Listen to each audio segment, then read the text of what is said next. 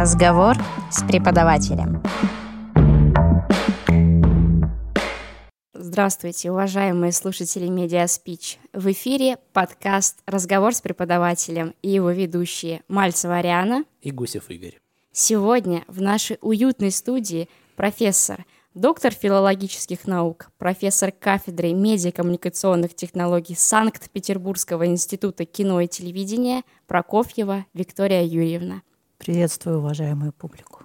Виктория Юрьевна, расскажите нашим слушателям, как начался ваш профессиональный путь? Что толкнуло вас встать на филологическую стезю? Здесь все просто. Ребенок, выросший в семье филолога и историка, в общем-то, далеко не ходит. Хотя мой брат стал геологом. Ну вот с восьмого класса была секретарем моей мамы, филолога. Помогала ей разбирать рукописи, перепечатывала на машинке. Так оно и повелось. Потом стала соавтором. Потом сольная программа началась. Но соавторство сохраняется до сих пор. Как раз уже хочу спросить вот про сам процесс преподавания. Помимо исполнения своих служебных обязанностей, вы также занимаетесь и популяризацией науки о языке. Скажите, что вас мотивирует заниматься этим? Я лингвист, люблю слово. И могу часами рассказывать о том, как хорошо быть лингвистом и любить слово. Но я бы не сказала, что я сильный популяризатор, потому что я не даю таких вот медийных интервью, как делает это Максим Крангаус или Владимир Пахомов. Все в основном ограничивается студенческой аудиторией. Но мне это нравится. Это главный мотиватор. Виктория да? Юрьевна, а вот можете поделиться с нами, что вот вы больше всего цените в своих студентах? В моих студентах я ценю молодость и еще не утраченные иллюзии, огонь в глазах, желание творить, чувствование такой жизненной перспективы, когда все еще впереди, и кажется, что все время будет что-то прирастать, прирастать. Вот это я очень ценю.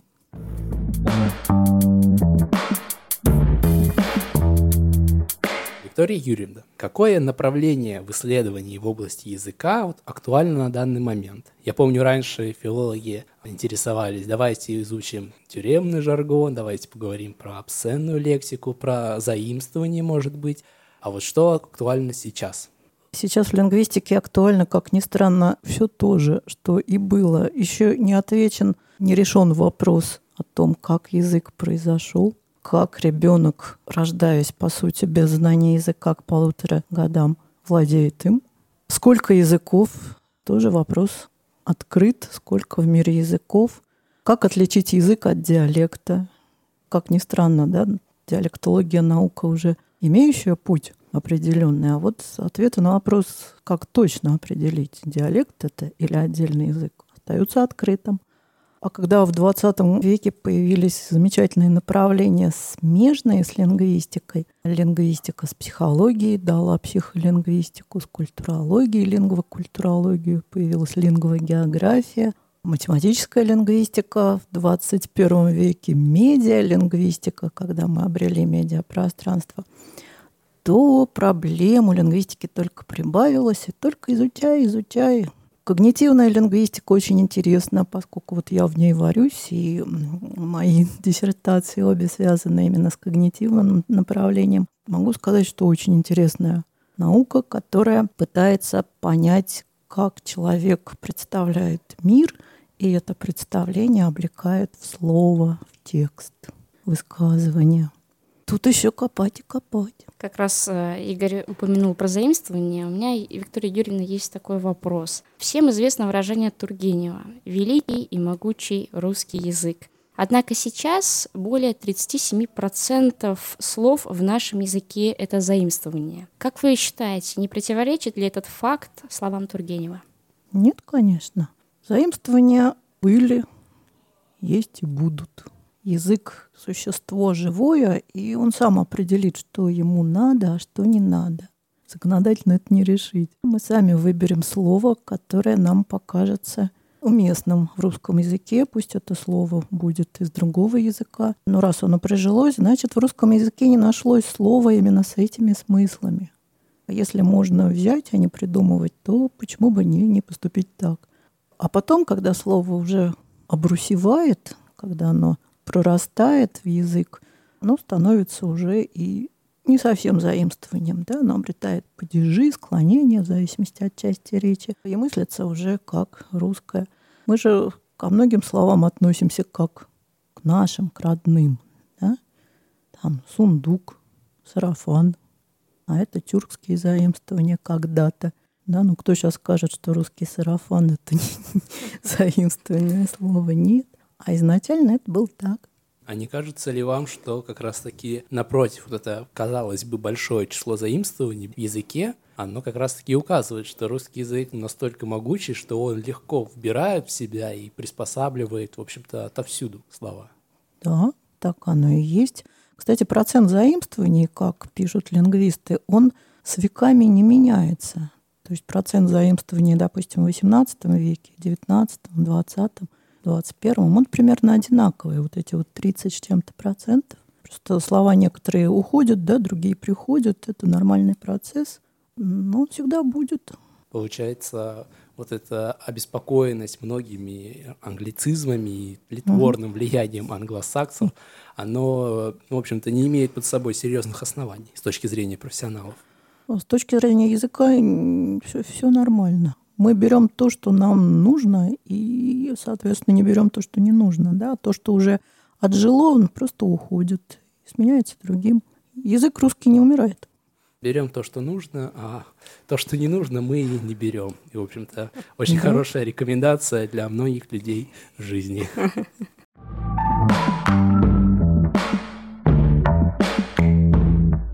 Виктория Юрьевна, мы поговорили про актуальные вопросы в лингвистике в целом. А что касательно нашего с вами языка? Вот что волнует лингвистов-русистов именно?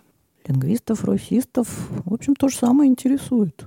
Медиапространство очень сильно сейчас развивается в плане языковом, и медиалингвистика, которая двадцать лет назад так тихонечко вошла в нашу жизнь, сейчас уже такой большой предмет с учебниками, с исследованиями, с конференциями. Исследование медиапространства, о том, как происходит коммуникация на уровне языка, на уровне вербального и невербального уровней.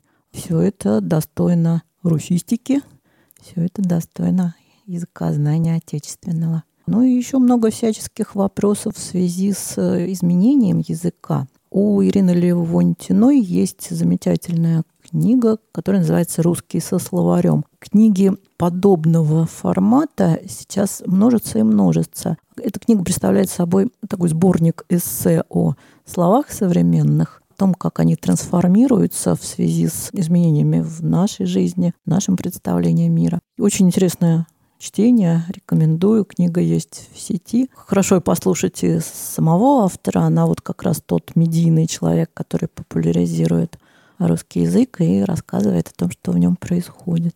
Думаю, что теперь у наших слушателей есть весомый список тем и направлений для написания статей, работ и просто для приложения своего интереса в языке. Но мы еще вернемся к этому вопросу.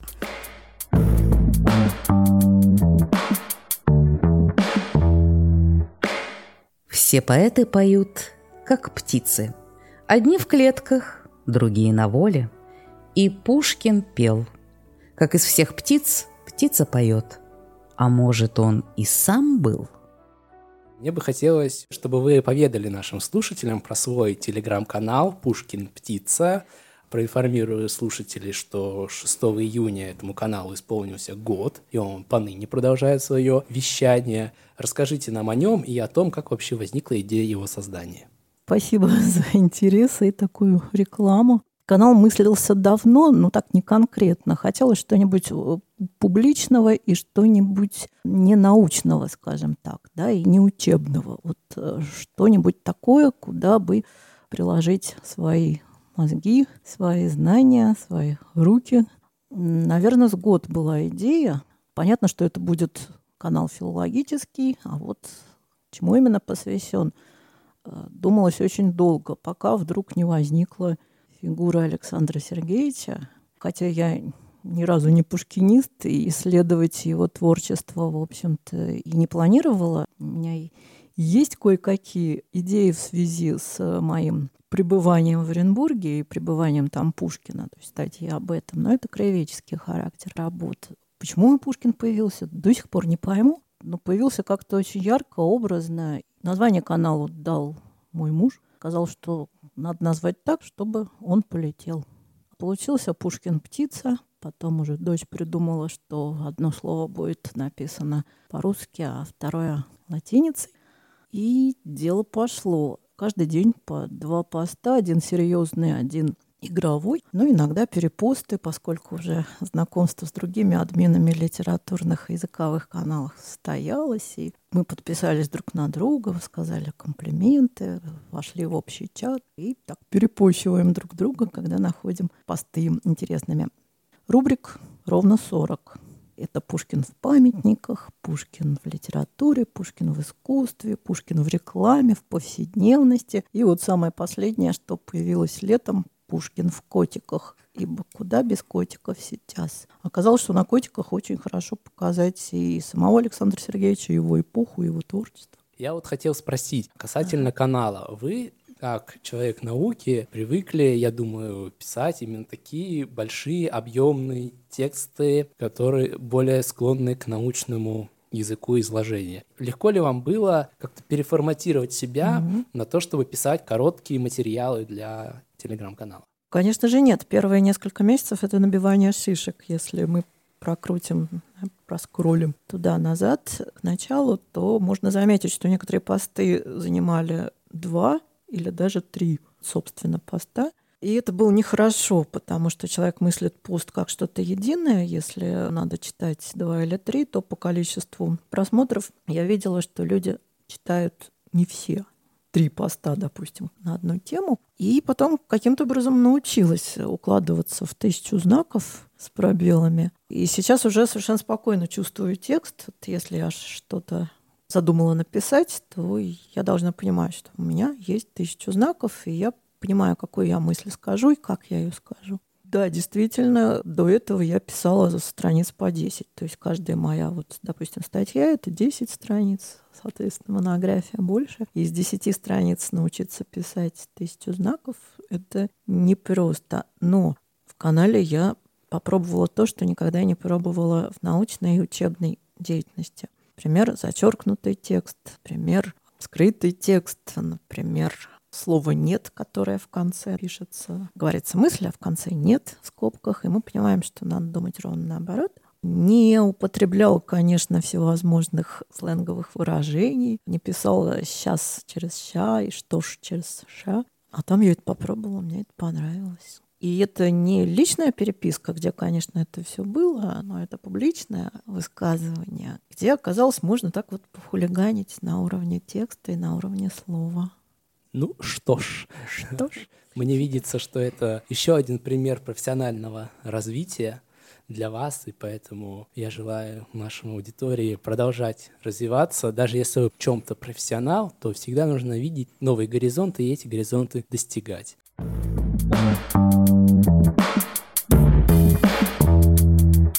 Виктория Юрьевна, а как вам удается сочетать серьезное администрирование канала с профессиональной и творческой деятельностью? Ведь посты выходят каждый день, как вы упомянули. Посты выходят каждый да. день, да. Но это стало уже привычкой. И своим студентам-журналистам я ставлю себя в пример. Вот впервые я так начинаю хвалиться. Я говорю, посмотрите на меня, я пишу каждый день. И за это время уже чувствую такую писательскую форму, когда посты делаются быстро, приходят материал. Во-первых, материала оказалось просто безумное количество. Когда я начинала, я думала, что это месяца на три-четыре, ну вот лето, осень, и там как-то это все сдуется, сойдет на нет. А оказалось, все только разгорается и разгорается. И материала настолько много, что действительно, Александр Сергеевич, это наше все. Вот куда ни повернись, споткнешься, как у Хармса, да, опять об Пушкина, и опять об Пушкина. Вот недавно вышел фильм, сериал «Черная весна» угу. про молодых людей, которые решают выяснять отношения на дуэльных пистолетах эпохи Пушкина. Добывают пистолет, отливают пули, и дальше такая метафизическая, метафизический рассказ о том, к чему это может привести. И когда я прочитала об этом фильме, то увидела, что авторы родили эту идею из эпохи Пушкина, обсуждая вот его фигуру, его жизнь, биографию, дуэль. А почему бы не перенести вот этот нарратив на современную почву и не дать в руки пистолет современным подросткам провинциальным? Неплохой получился сериал. Там действительно такая вот метафизика бытия и метафизика отношений. И все это выросло из давних-давних событий. Как известно, из искры разгорится пламя. Вы сказали, что оно разгорается и разгорается, и в связи с этим хотелось бы узнать, а как вы видите будущее своего канала? Это вопрос серьезный, потому что моих эс эм эм-ных навыков пока не хватает. И если канал развивать серьезно, то надо набирать команду, команду для продвижения. Да? То есть как контентщик я состоялась, а вот другие профессии, которые телеграм-канал и прочие вот подобные мессенджеры предлагают, тут надо повышать квалификацию, прям учиться, либо нанимать кого-то. Пока же у меня такой авторский канальчик, канальчик, не канал, да, по сути, блог. То есть вы стоите на распутье сейчас? Ну, я вижу на несколько месяцев вперед материала, а вот что дальше... Дальше просто такая вещь, как продвижение, да, должна быть. Продвижение — это реклама. Ну вот, по своим каналам я все, что могла, сделала. Теперь же, если выходить на большую общественность, то надо подключать просто медийных людей к этому. Либо тихонечко так и вести, да, как маленький авторский канал, бложек такой о Пушкине. Уже хочется куда-то в сторону рвануть от основной фигуры, пока это литература, пока это вот кино. Что дальше, как сказал Александр Сергеевич, куда же нам плыть? Этот вопрос, который у меня уже довольно давно стоит, так передо мной прям плавает бегущей строкой. Все только начинается, дорогие друзья. Оставим пока небольшую интригу, так или иначе. Как мы успели узнать, материала много. И я надеюсь, что наши слушатели также присоединятся к числу ваших подписчиков, и вы сделаете взвешенный и верный выбор. Ссылочку оставьте. Обязательно.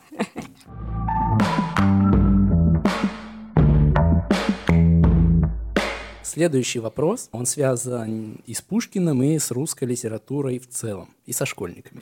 Одним из вариантов ответа на вопрос, почему Пушкина, да и других отечественных авторов, школьники не особо любят и, покидая школу, либо вообще откладывают литературу до более зрелых годов или отдают предпочтение зарубежным авторам, так вот ответом на этот вопрос, почему же так происходит, является утверждение, что на Пушкина делается особый акцент в ходе изучения школьной программы, а также, что многие классические произведения, они, строго говоря, созданы не для детской аудитории. И вот разделяете ли вы это утверждение, и является ли такое положение дел нормой, на ваш взгляд? Ну, действительно, вот вся школьная программа в основном написана не для детей. Написана взрослыми людьми для взрослых людей. Но, но если мы начнем откладывать Пушкина, мы можем его отложить так навсегда.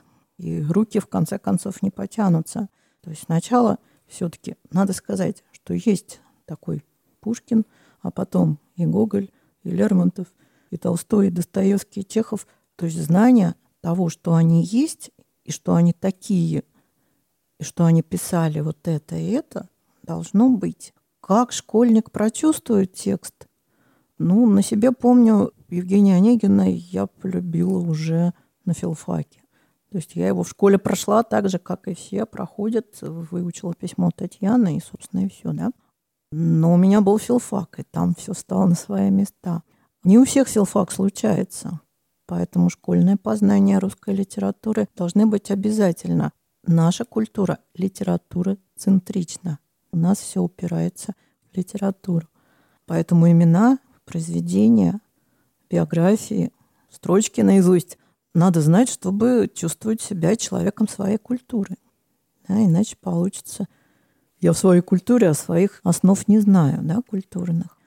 Так что сначала надо напрячься и узнать, а полюбить можно и попозже. Булат Окуджава сказал, что он Пушкина полюбил после сорока лет.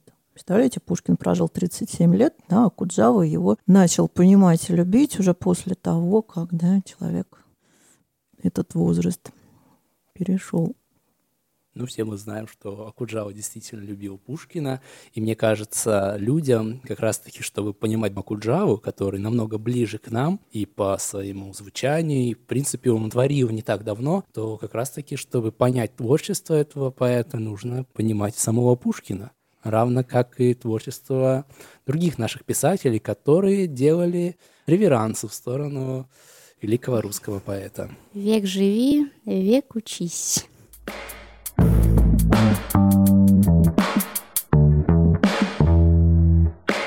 Виктория Юрьевна, а как вы оцениваете такое явление, когда человек, его жизнь и творчество превращается в нечто глобальное? На чем, я даже не побоюсь этого слова, строятся конструкции целого национального масштаба?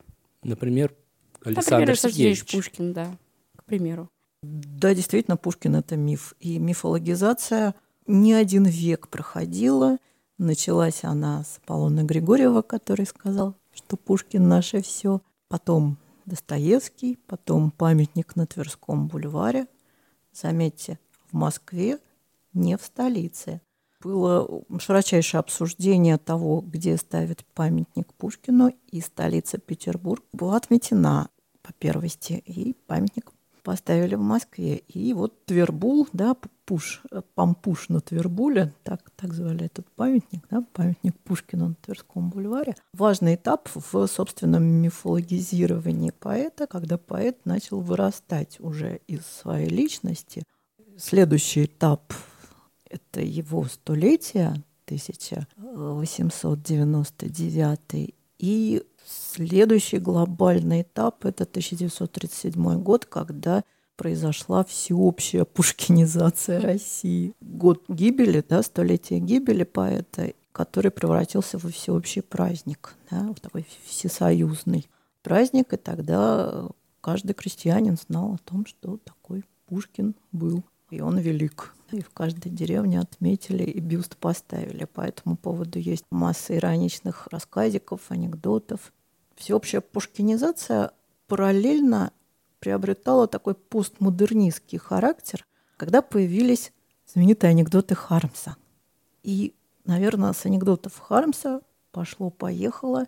Вот это совершенно не биографическое представление поэта, когда поэт уже вышел за пределы собственной личности и собственного творчества и стал вот неким мифом, шаблоном, в который можно разные смыслы вкладывать.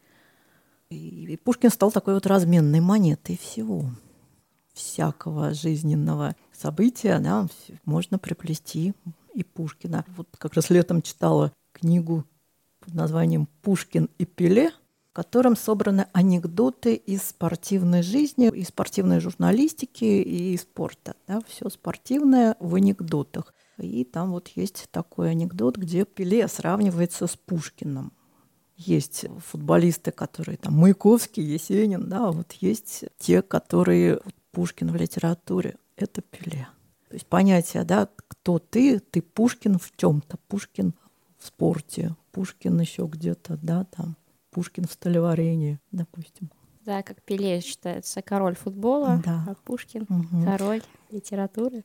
То есть это такой вот оселок, да, через который проверяется, если ты супер-пупер профессионал, то ты в своем деле Пушкин. Хотя, да, когда Пушкин жил, у него всякое бывало, и в том числе и осуждение, и гонение, и неприятие. Потому что всех. Пушкин был человеком. Да, да. А теперь он миф и шаблон.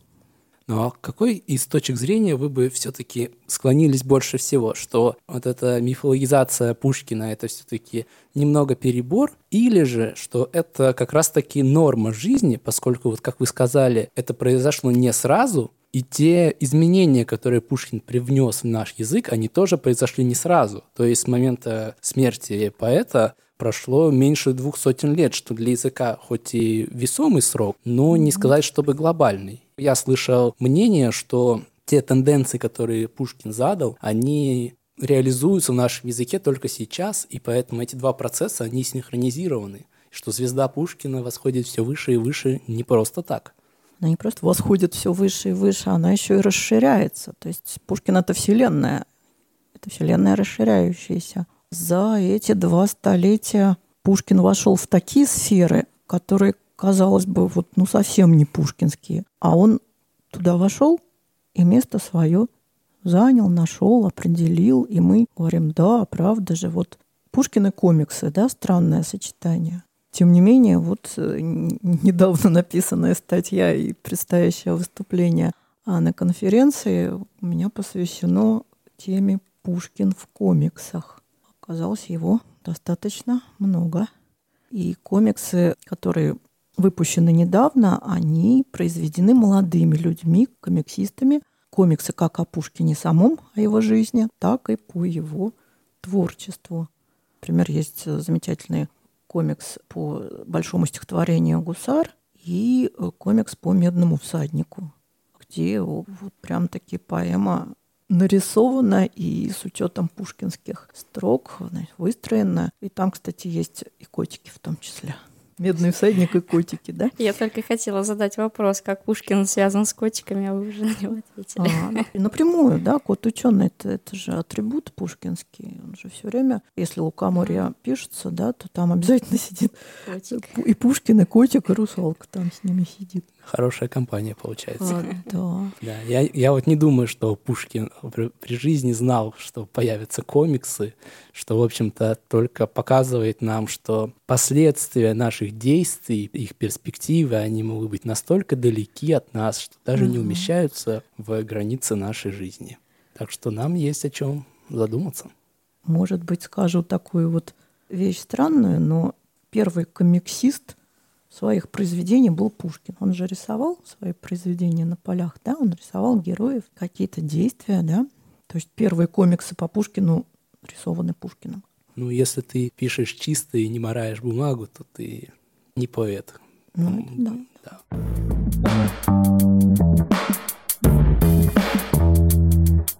Виктория Юрьевна, в ходе нашей беседы зрители могли внести в свой список, что посмотреть и почитать. «Черная весна» у меня уже давно стоит, и тут вот вы напоминаете об этом сериале, и это значит знак, что мне надо его сегодня начать смотреть. И вот что бы вы еще могли посоветовать нашим слушателям, что почитать, посмотреть или кого-то послушать? Вопрос философский. Вот советовать что-то читать, это, наверное, все равно как подарить духи женщине, можно не попасть, да, в запах. Может, кто-то что-то не любит, а я советую. Как делаю я, когда я хочу что-то почитать или что-то посмотреть. Читаю подборки и смотрю премии книжные и фестивали кино. И, естественно, для меня это какой-то вот, ну, какая-то рекомендация. Да? Если на фестивале получает фильм приз, то он достоин того, чтобы на него знак посмотреть. Качества. Да, знак качества, да, совершенно верно. Вот у меня-то последние полтора года мозг однонаправленный, да, то есть вот у меня Пушкин, и он летит, и он птичка такая. И я смотрю и читаю в этом направлении в основном. Летом посмотрела прямо на одном дыхании мультсериал «Пушкин в Михайловском». Очень рекомендую. Это двадцать шесть серий по четыре минуты, то есть это, по сути, получается один полнометражный фильм по времени. А Иви выложил бесплатный доступ, и я, как всегда, случайно наткнулась, но поскольку мне все роботы уже Пушкина, да, им советуют со всех сторон, поэтому, наверное, не случайно я наткнулась на него, посмотрела прямо вот на одном дыхании. Это рисунки Игоря Шеморданова, которые превратились в анимацию. Там вот, вот как раз тот мифический Пушкин, у которого есть помощники, это Арина Родионовна, котик и песик. И они действуют в пределах Михайловского. Есть там параллели и с реальной жизнью. То есть, допустим, приезд отца, там, встреча с, в Тригорском, да, встреча с Анной Керн, увлечения всевозможные. Но, в принципе, это такой вот выдуманный, что ли, мир, да, пушкинский, где вот такой Пушкин очень прикольный, он бегает, попадает во всякие ситуации, и с помощью своих друзей выходит из, из этих ситуаций достойно. Это то, что посмотреть, что касается почитать. Но отойдем от пушкинской темы. Все сейчас ждут новый роман Пелевина, и я его тоже жду. И тут же закручу опять с Пушкиным, да, «Чапаев и Пустота». Там есть несколько моментов, когда герой вспоминает Пушкина. И несмотря на то, что, если кто помнит «Чапаева и Пустоту», там миры и наш, и не наш, и совсем не пушкинские хронотопы. Тем не менее, там возникает этот образ Пушкина. А Пелевин вам интересен как автор или все-таки как писатель со своим своеобразным языком? Скорее всего, второе. Он прекрасный стилист и прекрасный выдумщик миров. А что мы хотим от художественной литературы? Мы хотим каких-нибудь вот таких миров, да, которые бы позволят выскочить на минутку из своего мира и забыть его, и погрузиться в какие-то другие миры, и получить кайф от них. Пелевина, да, а уважаю. Есть такая мысль, что Пелевина как человека не существует на самом деле. Вы верите? Есть такая, в да, мысль я идея. Тоже читала. Он живет где-то в Таиланде. А может, и нет его, да? Что же он живет в том мире, в далеком от нас, но пишет книги почему-то для нас. Не, не знаю, что сказать. Я все-таки хочу, чтобы он был реальным человеком. Тем более, что я знакома с его творчеством от первого сборника. Сборник, кажется, девяностого года, который я купила в книжном магазине по совету моего брата. И мне брат сказал: обрати внимание, появилось новое имя в литературе. И называют. Да? И я пошла и купила сборник. Помню его до сих пор. Это очень яркий сборник. Называется «Синий фонарь».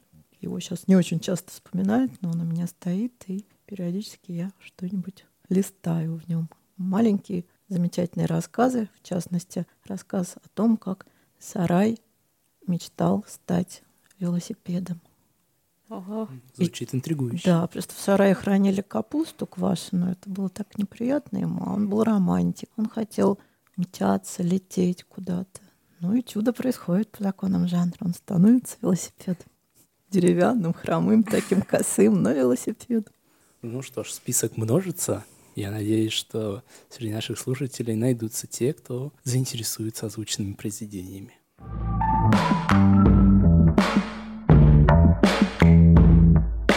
Дорогие друзья, мы плавно подходим к вишенке нашего подкаста. Это блиц. Вопросы у нас короткие, какие-то не очень. Вы, Виктория Юрьевна, можете отвечать коротко, развернуто, как душе угодно. Итак, первый вопрос. Что лучше, книга или ее экранизация? О, это такой вопрос на много диссертаций. Смотря какая, смотря что. Не знаю ответ на этот вопрос. А было ли в вашей жизни такое, что вам давали какой-либо совет, который очень помог вам в жизни или в карьере, может быть? Ну, скорее всего, наверное, в работе и жизни. Как-то раз мы с моей мамой, которая тоже филолог и тоже преподаватель, обсуждали вопросы, скажем так, межличностной деловой коммуникации. Она в свое время была больше десяти лет деканом, а я в это время была начинающей заведующей кафедрой. Естественно, у меня возникали вопросы, мысли о том, как взаимодействовать с коллективом, как управлять. И она мне сказала такую вещь, что мы должны бы делать, но никогда не делаем. Точнее, мы делаем это в последний момент. Мы мало хвалим друг друга на работе, и мы мало хвалимся сами. То есть, когда мы делаем какие-то косяки или замечаем косяки, да, у кого-то, естественно, мы об этом говорим. А вот когда мы видим что-то хорошее, мы почему-то молчим. С тех пор я очень часто хвалю студентов. Это действительно так. Надо хвалить и хвалиться, потому что обычно о человеке говорят хорошо только на панихидах. Надо успеть при жизни сказать человеку, какой он замечательный, как он растет, куда он вырастает и как мы рады от того, что это происходит. Виктория Юрьевна, может, у вас есть какая-то любимая цитата? Поделитесь, пожалуйста. Моя любимая цитата из лингвистических трудов. Она на моей страничке в ВК в статусе стоит... Прагматическое, например, да. Слово.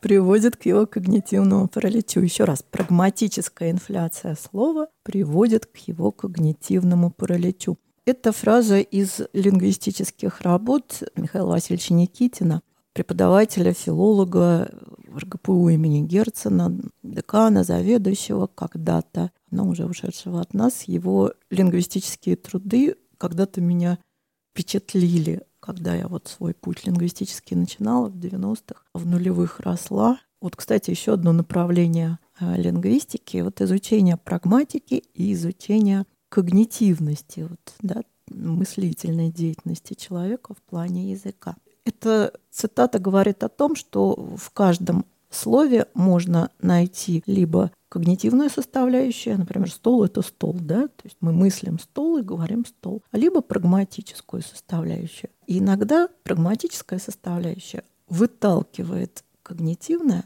из слова, например, слово «блин». Вы сразу что подумали? Вы сразу подумали о прагматической составляющей этого слова, а ведь оно обозначает еду. Это ушло на второй план и вспоминается разве что в Масленицу, да, или когда мы заходим перекусить в Теремок. Вот пример того, как прагматическая инфляция слова приводит к когнитивному параличу. Виктория Юрьевна, скажите, а есть ли такая вещь, без которой вот вы не можете обойтись ни дня? А что имеется в виду? Вода, еда, сон. Нет, ну не из этих, конечно, потребностей. Но... Ну что это такое особенное? А, ну вот последний год с небольшим — это канал. Да?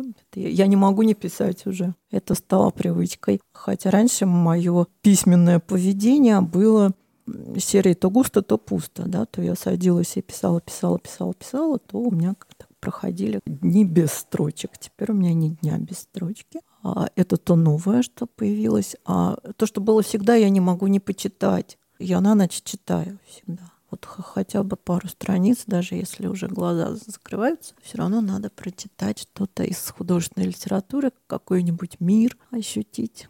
Не скажу, что это прям вот всем надо делать, да, это просто каждый выбирает, читать или не читать. Я студентам говорю, что можно обойтись без художественной литературы. Ну, можно. Это вот не необходимая для нас вещь. Но вот я пока нет, нет, нет.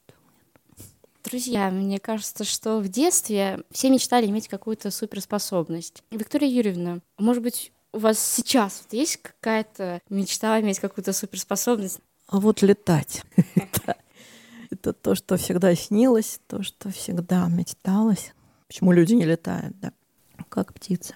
Картинка, которая у меня на очереди в канал, поставлена художник Александр Янин. Картинка называется «Осень. Улетают птицы. Прилетает Пушкин». Он же любил осень. И там он летающий. Поэтично. Да. Поэтично. Виктория Юрьевна, а что помогает вам избавляться от стресса? Искусство. Искусство во всем своем многообразии или что-то конкретное? Литература, кино. Иногда рисую, очень редко. То есть вот погрузиться вот от этого стрессового реального мира в такой выдуманный. Да. Хорошо. Либо выдумать самой. Как вариант. Да. Виктория Юрьевна, а вы верите в виртуальную дружбу? Вот изначально виртуально, наверное, нет, не верю. А вот если, допустим, мы знакомы, но жизнь разбросала, то соцсети просто помогают держать друг друга в поле зрения. Многие мои однокурсники, одноклассники, просто знакомые хорошие люди, которые когда-то появились там из поездки на конференцию, они вот в моих друзьях, в соцсетях, мы общаемся. И даже если мы общаемся там раз в полгода, то это все равно приятное общение, хорошее, нужное. И без виртуальности оно бы не произошло. Так что вот если ты изначально человека в реальности знаешь, то виртуальность только помогает сохранять отношения, связи, общение. А изначально нет, вот у меня не получалось. Если ты все время в сети, и он все время в сети, друг, и мы никогда не встречались, то в конце концов это, мне кажется, затухает. То есть пластмассовый мир хуже реального? Ну, я, я не знаю, насколько это пластмассовый, цифровой. Виртуальный. Ну, да. А как вы думаете, а что обязательно должен сделать каждый человек хотя бы один раз в жизни? Полюбиться и быть любимым. Найти свою настоящую любовь. Наверное, да, это главное. Потому что вот все наши профессии, карьеры, квартиры, поездки — это вторично. Наверное, первично найти того, с кем бы смотреть в одном направлении. Это правда. А что бы вы пожелали нашим дорогим слушателям, Виктория Юрьевна? Дорогие уважаемые слушатели, я желаю вам умиротворения, чтобы внутри было все спокойно, причем спокойно так, как вас это удовлетворяет, потому что вот, ну и в бурях есть покой, да? Ну и всем любви. Лучше, конечно, взаимной, но любая любовь хороша. Спасибо, Спасибо. за пожелания. Мы присоединяемся к ним. А с вами был подкаст «Разговор с преподавателем» в рамках проекта Media Speech. Спасибо. С вами ведущие Мальцев Ариана и Игорь Гусев. До свидания. Разговор с преподавателем.